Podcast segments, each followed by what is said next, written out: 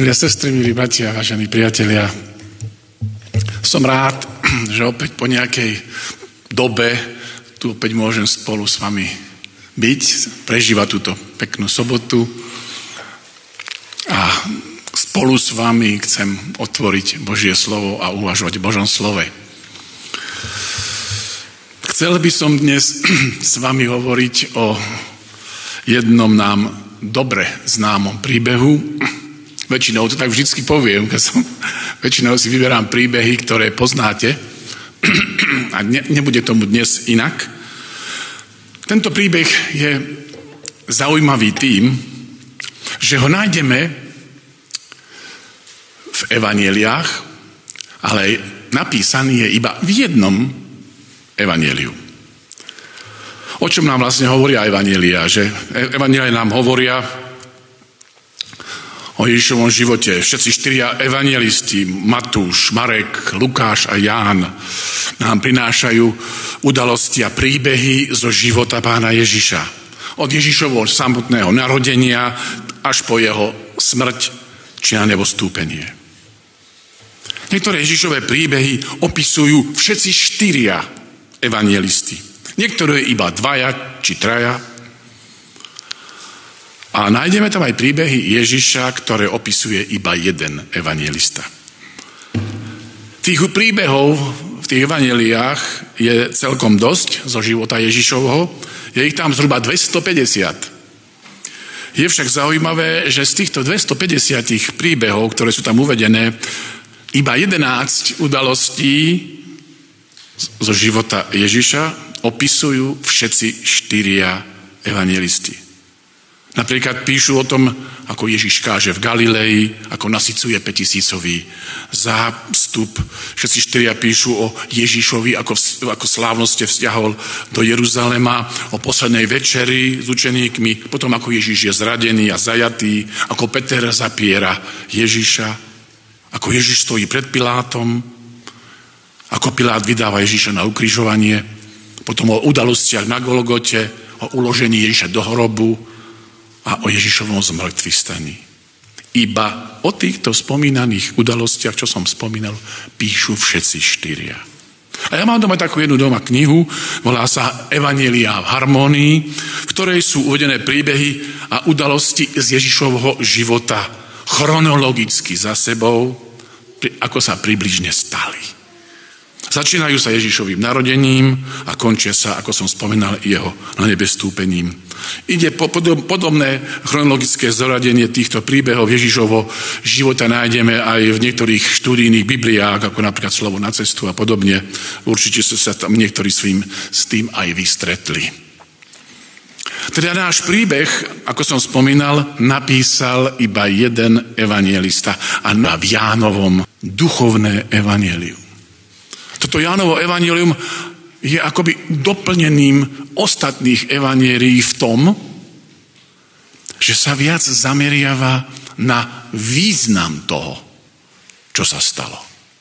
Ján vyberá alebo doplňa iba určité zázraky či udalosti Ježišovho života a zameriava sa hlavne na tie, ktoré jasne ukazujú, kto je Ježiš. Ján kladie dôraz hneď na úplnom začiatku svojho evanielia na náš pôvod. Odkiaľ sme sa tu zobrali. V tom prvom, v tých prvých veršoch hovorí, na počiatku bolo slovo a to slovo bolo u Boha a to slovo bol Boh. Hlboká myšlienka na Ježiša ako stvoriteľa. A potom ďalej Ján pri rozhovore s Nikodémom má s ním Ježiš duchovnú rozpravu o znovu zrodení. Rozhovor so Samaritánkom pri stumbi dáva dôraz na uctievanie. A potom Ján prináša sedem Ježišových výrokov ja som. A to pri nasýtení petisícového zástupu kladie dôraz, že ja som chlieb života. Pri stretnutí s farizejmi, s cudzolozničou, Ježiš im pritom hovorí, že ja som svetlo sveta. Pri uzdravení slepého od narodenia Ježiš sa označuje ja som dvere. A potom trochu ďalej hneď hovorí, ja som ten dobrý pastier. Pri vzkriesení Lazára hovorí, ja som vzkriesenie a život. A ďalej Ján potom opisuje poslednú večeru, keď Ježiš stoluje so svojimi učeníkmi v hornej dvorane. Tam zazneli Ježišove slová, keď Tomášovi hovorí, ja som tá cesta, pravda i život. A potom ďalej tiež hneď hovorí, ja som ten pravý vinič. Jan ďalej potom uvádza veľmi dôležitú Ježišovu veľkňažskú modlitbu, v ktorej prosí svojho otca, za učeníkov, ktorých za krátky čas zanechá samých. Záverom tohto malého rešeršu o Jánovom evanieliu chcem ešte doplniť, že v ňom hneď zo začiatku nájdeme jeden najkrajší a najznámejší text z celej Biblie. Dneska bol citovaný i v našej triede. Citovala o sestra, myslím, že Sonička. A je to text Ján 3.16, ktorý všetci dobre poznáme. Lebo tak Boh miloval svet, že dal svojho jediného syna, aby nikto, kto verí v Neho, nezahynul, ale mal väčší život. Preto môžeme povedať, že ústrednou témou Jánovho Evanielia je láska. Ale náš dnešný príbeh sa nachádza zhruba v strede toho Evanielia a to v 11. kapitole tak ak chcete sledovať so mňou, môže si otvoriť 11. kapitolu Jánovo Evanielia, lebo pôjdeme od začiatku spolu, môžeme spolu s vami. A tento príbeh sa odohral len pár týždňov pred Ježišovým ukrižovaním. Čítajme teda Ján 11 a tam budem čítať prvé tri verše. Bol chorý istý Lazár z Betánie, z dediny Márie a jej sestry Marty. Bola to tá Mar- Mária, ktorá natrela pána voňavou masťou a poutierala mu nohy svojimi vlasmi. Jej brat Lazár bol chorý. Sestry teda poslali Ježišovi odkaz. Pane, ten, ktorého máš rád, je chorý.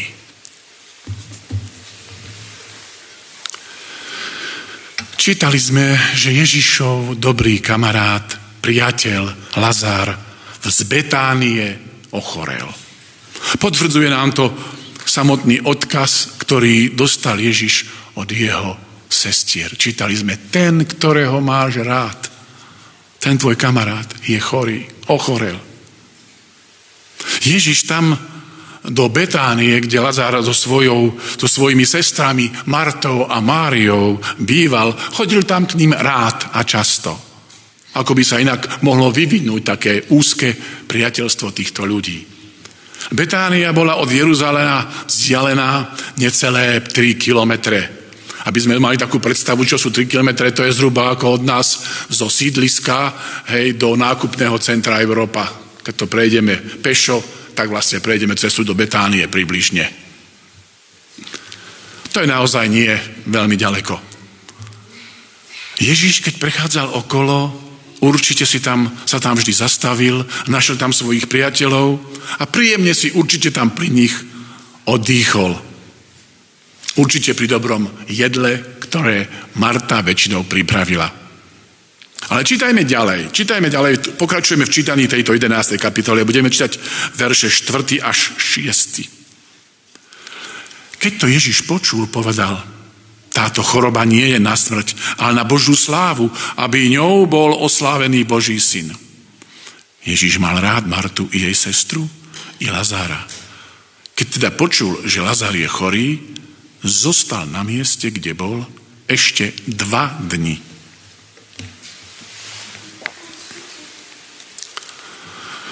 Čítali sme zvláštny Ježišov výrok na Margo Laz- Lazarovej choroby. A dosť prekvapivá, na prvý pohľad sa zdá aj reakcia Ježíša, ktorú nám prináša ten šiestý verš, že zostali tam ešte dva dní.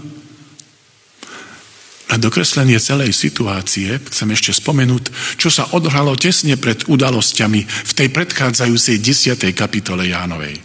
Tam, nám, tam je správa, že Ježiš bol v chráme v Jeruzaleme a opäť sa tam doťahoval s farizejmi o tom, či je Mesiáš. A keď to tým farizejom v tom Jeruzaleme potvrdil, chceli ho kameňovať. A tak nakoniec Ježiš uniká, vyšmíkne sa im z rúk a odchádza z mesta preč so svojimi učeníkmi a išli za Jordán, tam, kde bol Ježiš Jánom pokrstený. A práve tam zastihla Ježiša táto správa o chorobe tohto priateľa Lazára. Ale ako sme čítali, Ježiš sa vôbec neponáhla na pomoc svojmu dobrému priateľa priateľovi. Ako by mal dosť času. My by sme povedali, možno v takých situáciách, keď váhame, aby dáko bude. Z nášho ľudského pohľadu sa nám to môže zdať takýto prístup k chorému ako prístup ako niečo nekoretné, ba až bezcitné. Veď ktorý normálny človek by nechcel pomôcť chorému, a to ešte priateľovi, a naviac, keď je to niekto, kto môže, kto má tú moc, kto má tú múdrosť, či silu pomôcť. Aj my častokrát sa snažíme pomôcť našim blízkym, keď to, ochor, keď to potrebujú, keď ochorejú. Snažíme sa zháňať tie najlepšie lieky, najlepšie zdravotné pomôcky. Vybajmujeme toho najlepšieho lekára, väčšinou chceme špecialistu, chceme najlepšiu zdravotnú opateru. Proste snažíme sa pomôcť čo sa dá nášmu blízkemu. Ale ako sme čítali, Ježiš sa vôbec neponáhľal. Oni tam ostali ešte dva dni. A tak čítajme ďalej verše 7 a 8. Potom povedal je učeníkom, poďme znova do Judska. Učeníci mu povedali, rabi, Veď teraz ťa chceli Židia kameňovať a zase tam ideš? Tak to bolo už priveľa aj na jeho učeníkov. Ježiš nie len, že nechcel ísť hneď za Lazarom, ale on dokonca sa chcel vrátiť späť tam do Judska, do Jeruzalema. Preto aj tá jeho reakcia tých jeho učeníkov bola celkom prirodzená. Ty sa chceš vrátiť tam, kde ťa pred pár dňami chceli zabiť? A Lukáš, tvoj priateľ, ktorý je vážne chorý, prosia ťa jeho sestry o pomoc. Ty tam nepôjdeš? Ale Ježišovu odpoveď nájdeme v ďalších veršoch. Čítajme verše 9 a 10. Ježiš odpovedal, či nemá deň 12 hodín? Kto chodí vo tme, nepodkýna sa, pretože vidí svetlo tohto sveta. Ak niekto chodí v noci, podkýna sa, lebo v nej nie je to svetla.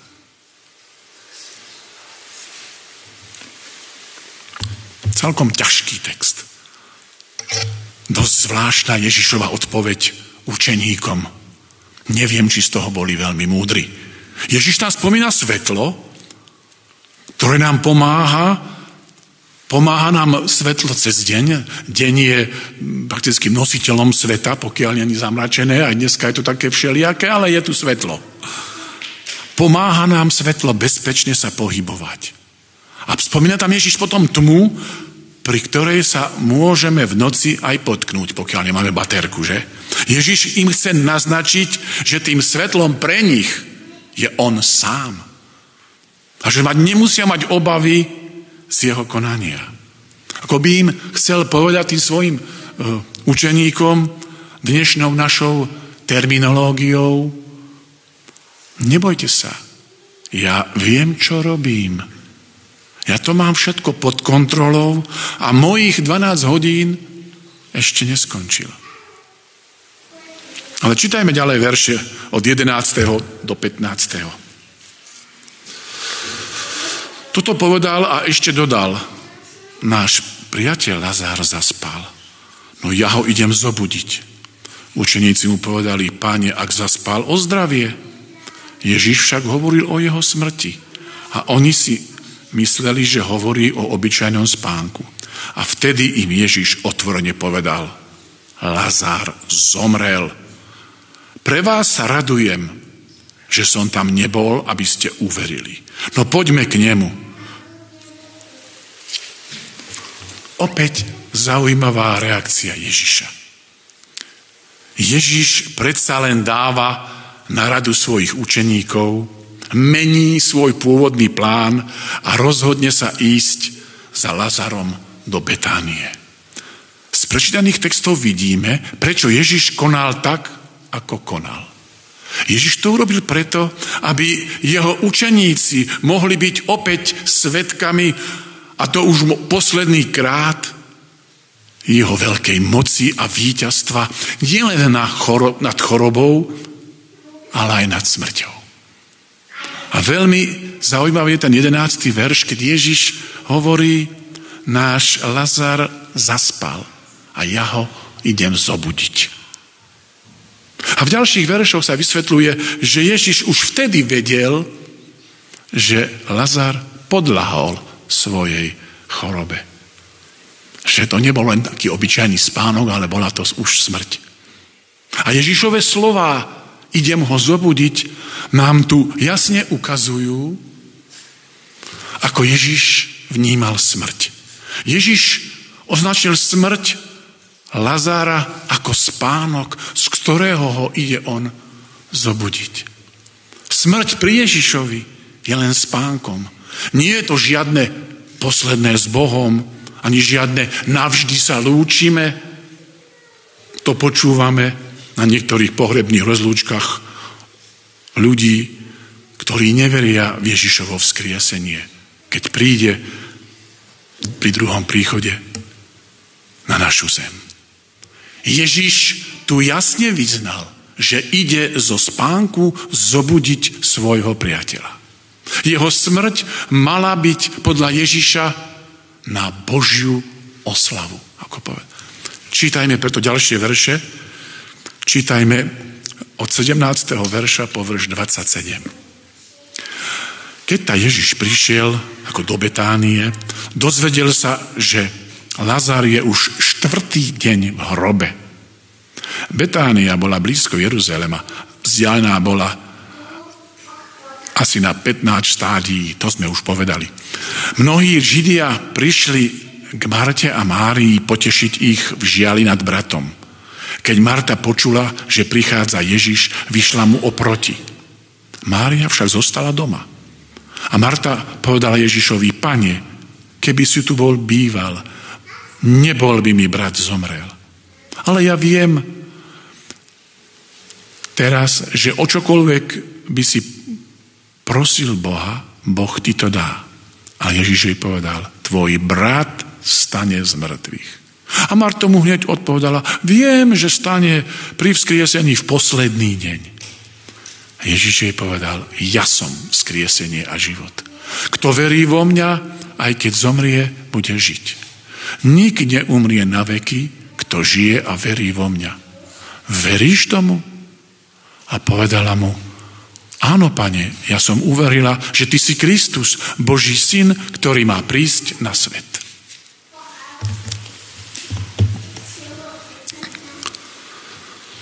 Ježiš prichádza s učeníkmi do Betánie. Marta, Lazárova sestra, prvá vybieha k Ježišovi oproti.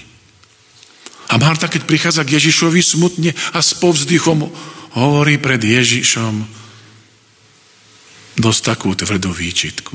Páne, keby si tu bol býval, môj brat by nebol zomrel. Ale v zápäti Marta hneď dodáva, že verí, že jej brat vstane pri vzkriesení v posledný deň. Ježiš jej však vysvetľuje a použije jedno z tých našich už spomínaných ja som, keď hovorí, ja som vzkriesenie a život, kto verí vo mňa, aj keď zomrie, bude žiť. Zaujímavé svedectvo o Ježišovi sa nachádza v tom 27. verši, ešte raz ho prečítam, ten 27. verš. Povedala mu, áno, pane, ja som uverila, že ty si Kristus, Boží syn, ktorý mal prísť na svet. Marta v tomto verši sa pripája k podobnému výroku, ktorý už Ježišovi niekto povedal, je zo najbližších písmací. Viete, kto mu takýto výrok povedal? Ktorý jeho učeník? Bol to Peter. Peter u Matúša v 16. kapitole, v 16. verši mu tiež označuje Ježiša za syna človeka. A Ježiš dokonca vtedy Petra za tento jeho výrok, čo?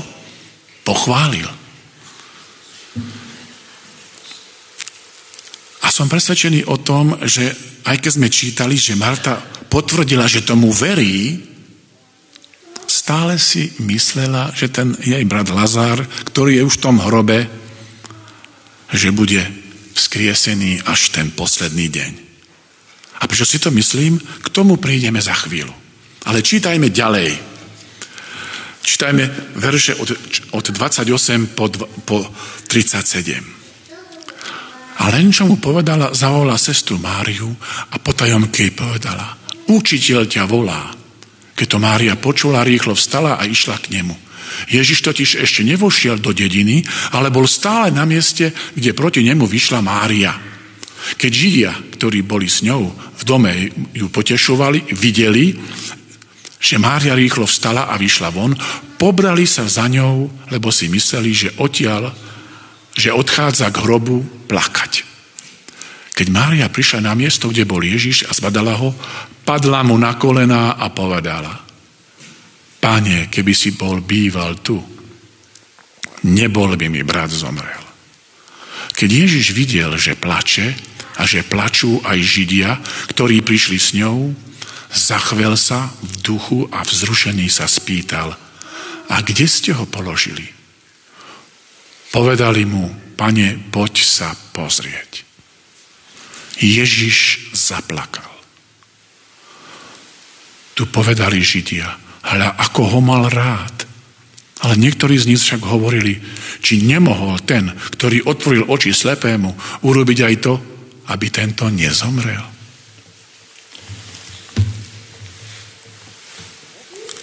Čítali sme, že k Ježišovi prichádza ďalšia Lazarová sestra. Tentokrát Mária.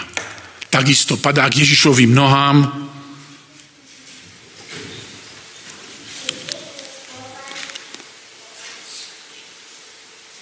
potvrdzuje to isté, čo povedala jej sestra Marta. Padá a, a hovorí a kladie otázku pánu Ježišovi. Tú istú, čo jej sestra. Keby si tu bol býval, môj brat by nebol zomrel. A Ježiš sa v tú chvíľu ocitá, ako sme čítali, uprostred plačúceho davu. A plač je niekedy nákazlivý. A asi bol aj vtedy. Prečo?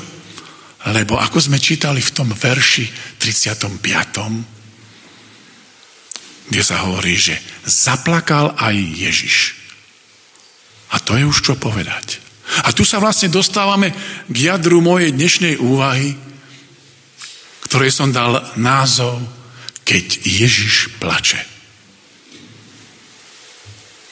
Bratia sestry, čo myslíte?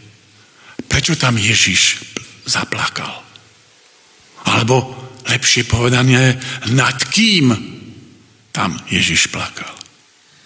No nad Lazarom, ako všetci ostatní, ktorí boli okolo neho, to určite nebolo. Preto sme čítali, že prišiel Lazara zobudiť zo spánku smrti. Ježiš veril, že k tomu mu dá jeho nebeský otec silu, aby ho vzkriesil nad kým plakal vtedy pán Ježiš. Mám za to, že tých dôvodov Ježišovho plaču bolo viac. Ježiš videl do srdc prítomných a plakal nad tým, ako vôbec nechápu a neveria jeho poslaniu.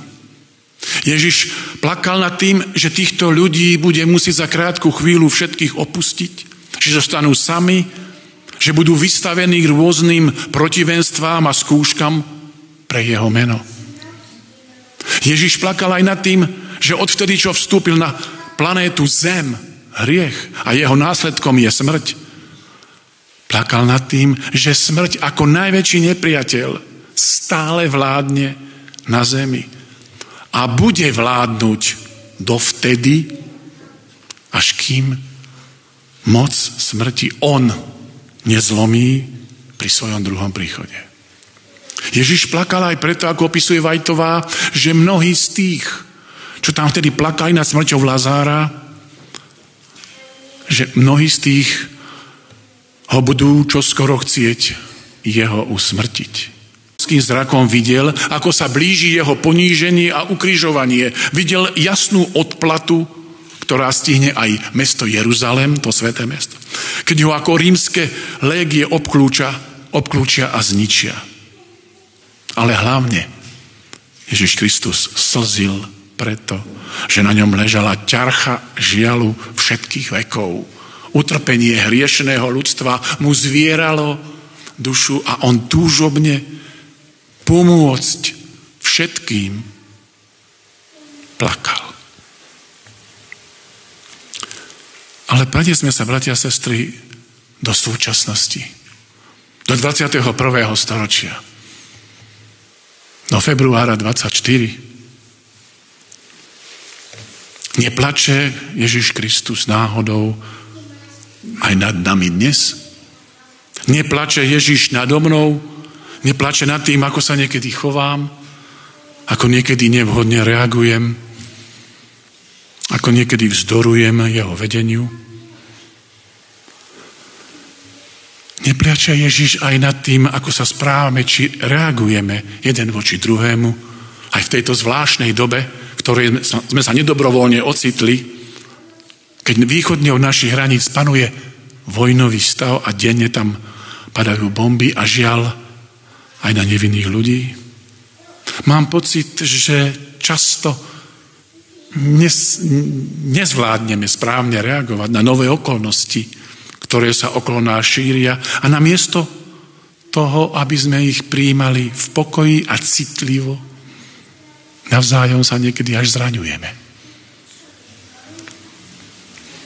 Veď ten istý Ján, ktorý napísal tento, napísal tento príbeh o Lazarovi, ten istý Ján dostal na ostrove Patmos zvláštne poverenie od Boha.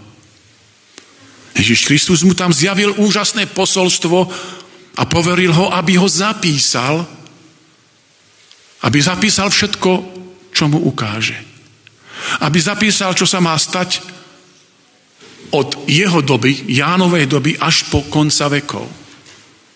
A hneď v úvode svojho zjavenia Ján dostáva príkaz napísať varovné posolstva od Boha, od Boha siedmým zborom v Malej Ázii. Poznáme tie zbory, boli, boli tie zbory v Efeze, Smírne, Pergamosu, Tiatíre, Sardách, Filadelfii a v Laodicei.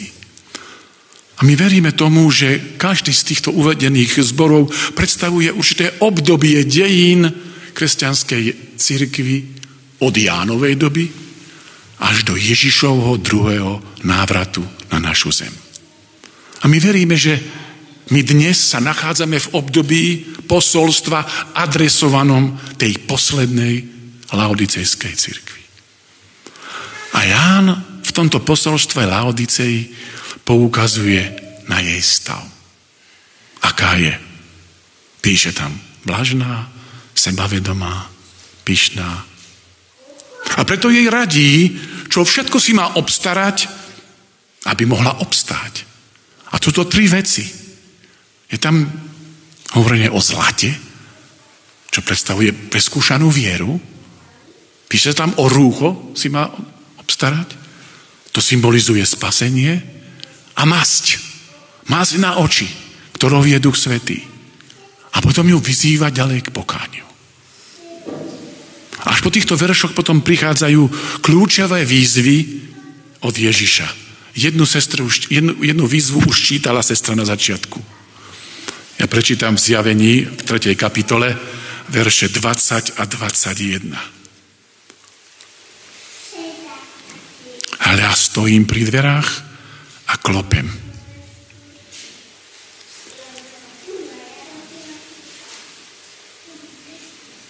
Ak niekto počuje môj hlas a otvorí dvere, vojdem k nemu a budem s ním a on so mnou. Toho, kto výťazí, posadím so mnou na svoj trón, tak ako som ja zvíťazil a sodol som si so svojím otcom na jeho trón.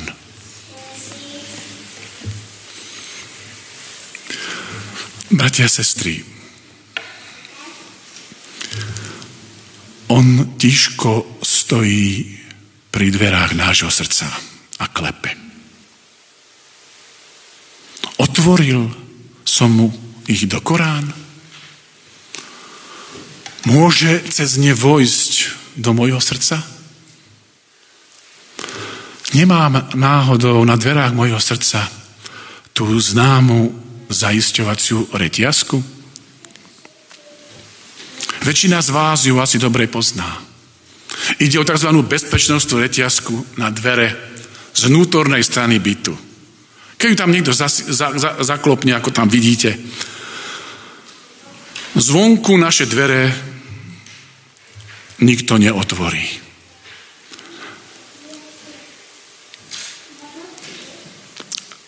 Naše dvere sa dajú otvoriť maximálne na pár centimetrov. A tak cez malý otvor do, sa dovnútra nášho bytu nik nedostane. My síce môžeme s ním komunikovať, ako s nejakým neznámym hostom, bez toho, aby sme ho vpustili do nášho bytu. Preto nás on hroziť nemôže, lebo reťazka na dverách mu nedovolí otvoriť naše dvere do Korán.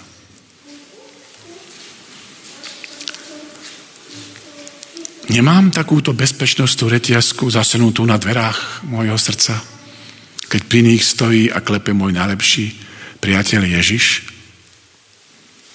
A keď zistím, že je to on, som ochotný ju dať dole, odpojiť a pustiť ju dnu? Veď on mi chce pomôcť. On mi chce poradiť. On ma chce chrániť. Pustím ho? Alebo budem s ním komunikovať len ako s cudzincom cez malú škárku na dverách. Len tak letmo na oko. Chcem poďakovať našim sestrám za ich pieseň. My sme už takedy spievali ako krásnu zborovú pieseň a oni, som ich poprosil a s Pavlom spolu nacvičili túto pieseň, ktorú ste počuli. Neviem, ktorý z vás si na ňu pamätáte zo starších spevákov. By ste si chceli ju pozrieť, je to piesem 501 zo Sionského starého spevníka. Oni spievali o tom, ako pri dverách stojí cudzinec a ako by sme mali reagovať a pustiť ho dnu. Všetky verše boli krásne. Ja by som ešte chcel ešte jeden, ešte jeden ten, tretí verš, eh, ten druhý verš vám ešte raz prečítať. V tom druhom verši sa spievalo, že či nečuješ jeho hlas? Vpusti pána dnu. Jak milostne volá zas.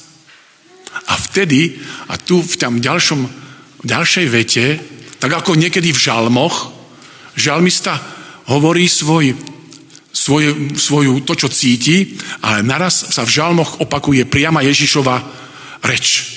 A tak je to aj v, tejto, v tomto verši. Zrazu v druhom verši je tam v jednej vete priama Ježišova reč. A, tá, a tá, takto tam znie.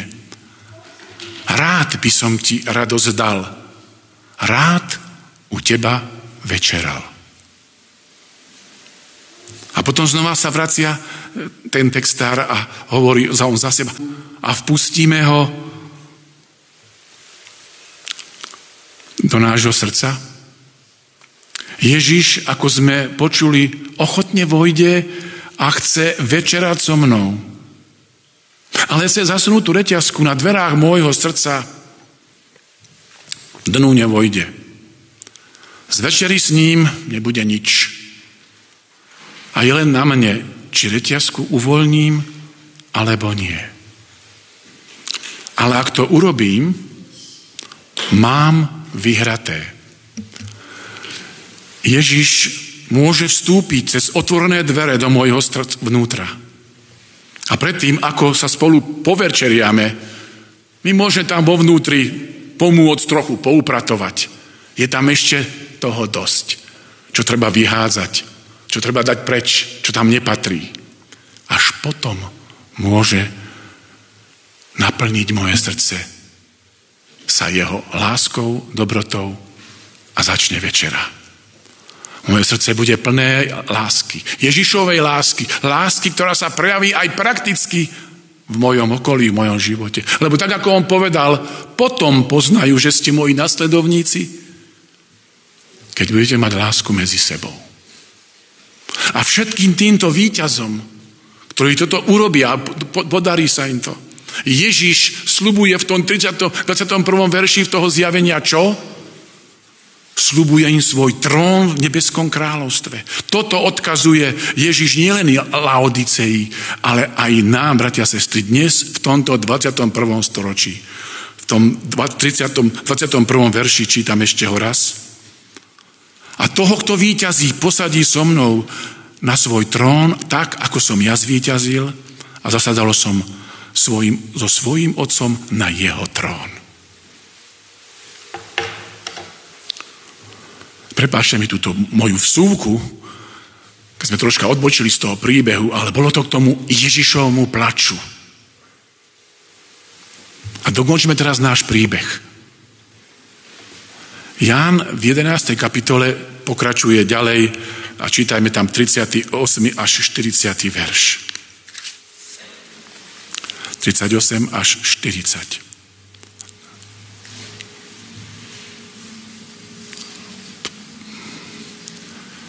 Ježiš sa znova rozochvel a pristúpil k hrobu.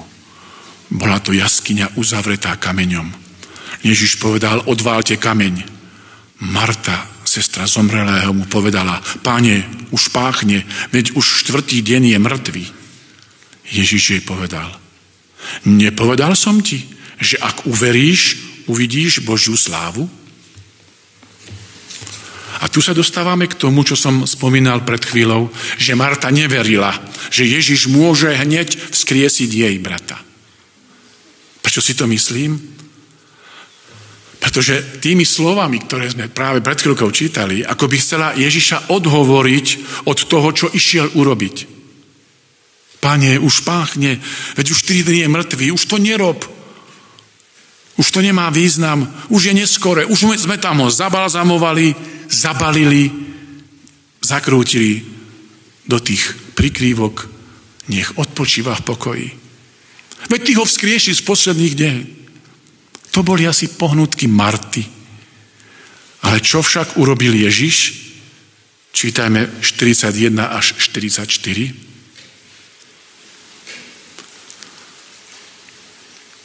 Odvalili teda kameň, Ježiš pozdvihol oči hore a povedal – Oče, ďakujem ti, že si ma vypočul. Ja som vedel, že ma vždy vypočuješ, ale pre zástup, ktorý tu stojí, som si povedal, aby uverili, že si ma ty poslal. A keď to povedal, zvolal mocným hlasom. Lazár, poď von. A mŕtvý vyšiel, nohy a ruky mal ovinuté plátnom a jeho tvár bola obviazaná šatkou. Ježiš mu povedal, rozviažte ho a nechajte ho odísť. Bratia, sestry, Ján tu zaznamená, dovol, dovolím si povedať, najväčší Ježišov zázrak. A tak Mária, Marta, Ježišovi učeníci, ako aj všetci ostatní prítomní, sa stávajú svetkami tohoto úžasného Ježišovho zázraku skriesenia Lazára. Vzkriesenie Martinho brata Lazára teda nenastalo v posledný deň, ako si to Marta myslela, ale Ježiš jej brata vrátil zo spánku smrti hneď tam pred jej očami. Na čo by som chcel ešte upriamiť vaše mysle, je ten verš 40, 43, kde, kde, kde hovorí, keď som to povedal, zvolal mocným hlasom Lazár, poď von. Ježiš nevolá Lazára z neba. No tak Lazár, zostúp na zem, sem, do to, z toho prekrásneho nebeského prostredia a vráť sa sem k nám, dole, k tvojim sestrám, ktoré plačú. Ježiš nevolá Lazára ani z pekla. Nože Lazár vyšplhaj sa, vyšplhaj sa z toho poriadne horúceho kotla a príď sem hore k nám. Tak totiž stavu, čo sa deje po smrti človeka, veria žiaľ aj mnohí kresťania. Ale je to absolútne nebiblické. Človek po smrti neodchádza ani do neba, ani do pekla. Ale je uložený, tak ako Lazar bol uložený do časnému spánku a čaká v hrobe na Ježišovo vzkriesenie. Veď tu jasne vidíme, že Ježiš povoláva Lazara z jeho hrobu, kde ho uložili, aby ho prebudili z jeho smrteľného spánku. Ale pritom mi nedá spomenúť jednu skutočnú udalosť, ktorá sa stala po Ježišovom odchode, keď odišiel potom po smrtvých staných svojmu otcovi. A túto udalosť v Biblii nenájdeme. Asi po troch storočiach po Ježišovom odchode, po odchode vzniká po rozpade mocnej rímskej ríši nová silná politicko-náboženská mocnosť, ktorej hlavný predstaviteľ si osobuje právo sa nazývať ako Boží zástupca s malým B na zemi. V roku 896 umiera jeden z mnohých predstaviteľov tejto vládnúcej moci vtedajší pápež Formos. A na jeho miesto bol zvolený nový pápež Štefan VI. Keď sa nový pápež zorientoval vo svojom úrade, dal asi po 7 mesiacoch vyniesť mŕtve telo svojho predchodcu z hrobu, dal ho obliecť do cirkevného rúcha a mŕtvolu pápeža dal posadiť a podoprieť na súdny trón, aby aj v takom stave mohol absolvovať súdne pojednávanie. Tu na to vidíme. Je to aj zobrazené a nakreslené. Tam vidíte toho pápeža na tom tróne a tam ten rukou ukazuje, čo všetko vykonal. Samozrejme. Bol to určite veľmi voňavý proces. Žijúci pápež Šiestý potom spustil na toho mŕtvého pápeža jedno obvinenie za druhým, ale obvinený pri všetkých tých obvineniach mlčí. A veď ako inak. Živý pápež Štefán síce vymenoval jedného cirkevného predstaviteľa, ktorý by mal akože za toho mŕtvého niečo hovoriť, ale ten zo strachu ani necekol. V tomto bizardnom súdnom procese je obvinený mŕtvý pápež Formos nájdený ako vinný z celej rady vážnych prečinov a všetky jeho úkony a činy, ktoré za svojho života urobil, boli vyhlásené za neplatné. Po skončení súdneho procesu s mŕtvým pápežom je Formosovo telo vyzlečené z toho drahého rúcha, obliekli ho do handár, uťali mu tri prsty, s ktorými žehnal a jeho telo hodili do rieky Tibery. Žijúci pápež sa však zo svojho víťazstva dlho neraduje, pretože následkom zrušenia všetkých formosových úkonov a svetení, svetení boli mnohí duchovní zbavení všetkých výhod a zasiahlo to aj tie najvplyvnejšie rodiny, ktoré tam vtedy žili. A tým si postavili proti sebe pápež Štefan veľa odporcov. A preto čoskoro sa pápež Štefan VI ocitne vo vezení, kde je nakoniec uškrtený svojimi odporcami. Jeho vláda trvala iba niečo viac ako rok. A pokiaľ ide o telo mŕtvého pápeža Formusa, jeho telo nakoniec z tej rieky Tibery vytiahli a vrátili ho späť do hrobky v Petrovej bazilike v Ríme. Síce ľahšie ho o tri prsty, ale bol nazad. A tu vidíme, bratia a sestry, ten rozdiel.